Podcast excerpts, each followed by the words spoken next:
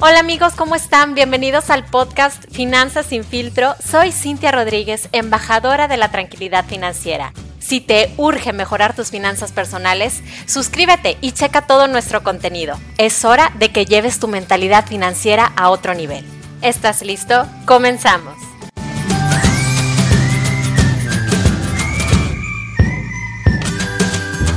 Hola, hola amigos, qué bien se siente estar de vuelta. Les deseo un año tremendo en el que todos logren sus metas y propósitos financieros.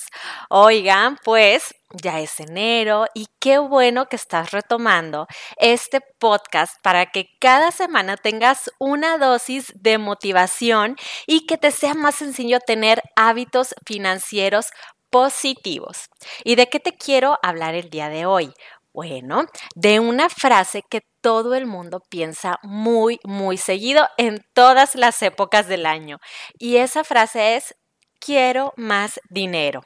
¿Cuántas veces no le has pedido más dinero al universo? Estoy segura que muchísimas veces, pero ¿Qué es lo que tienes que tener en cuenta cuando pides más dinero?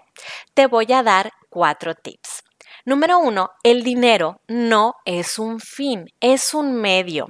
Tener más dinero no debería de ser tu meta y debes de estar consciente de eso.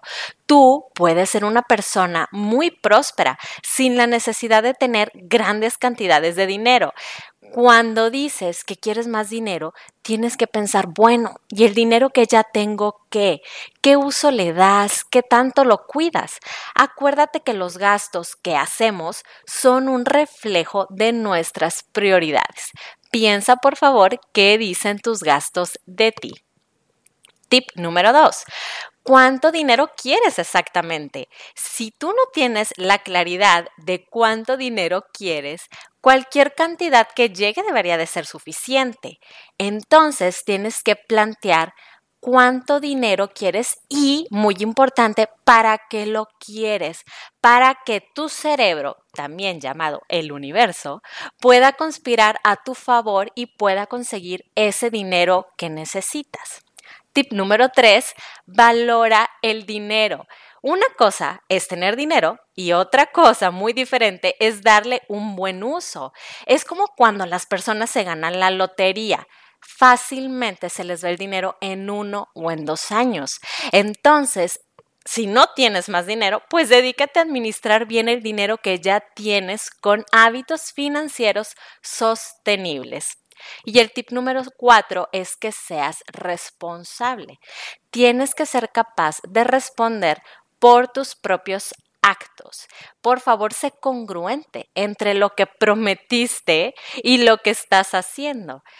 Sinceramente, sé que es difícil ser eh, responsable con el dinero y nos duele aceptar cuando no somos responsables en la administración que le damos a ese sueldo que tenemos cada mes. Pero, aunque quieras repartir culpas al país, al gobierno, a la economía, a tu trabajo, la responsabilidad al final recae en ti al 100%. Listo, eso fue todo. Espero que te haya servido esta corta reflexión. Estaré muy, muy contenta de saber qué opinas acerca de este tema, así que te voy a dejar mis redes sociales para que me contactes. Estoy en Instagram como Cintia la de Seguros y como Genius Seguros. Por favor, ayúdame a llegar a más personas y comparte en tus redes este podcast. Muchísimas gracias por haberme escuchado y hasta el próximo jueves.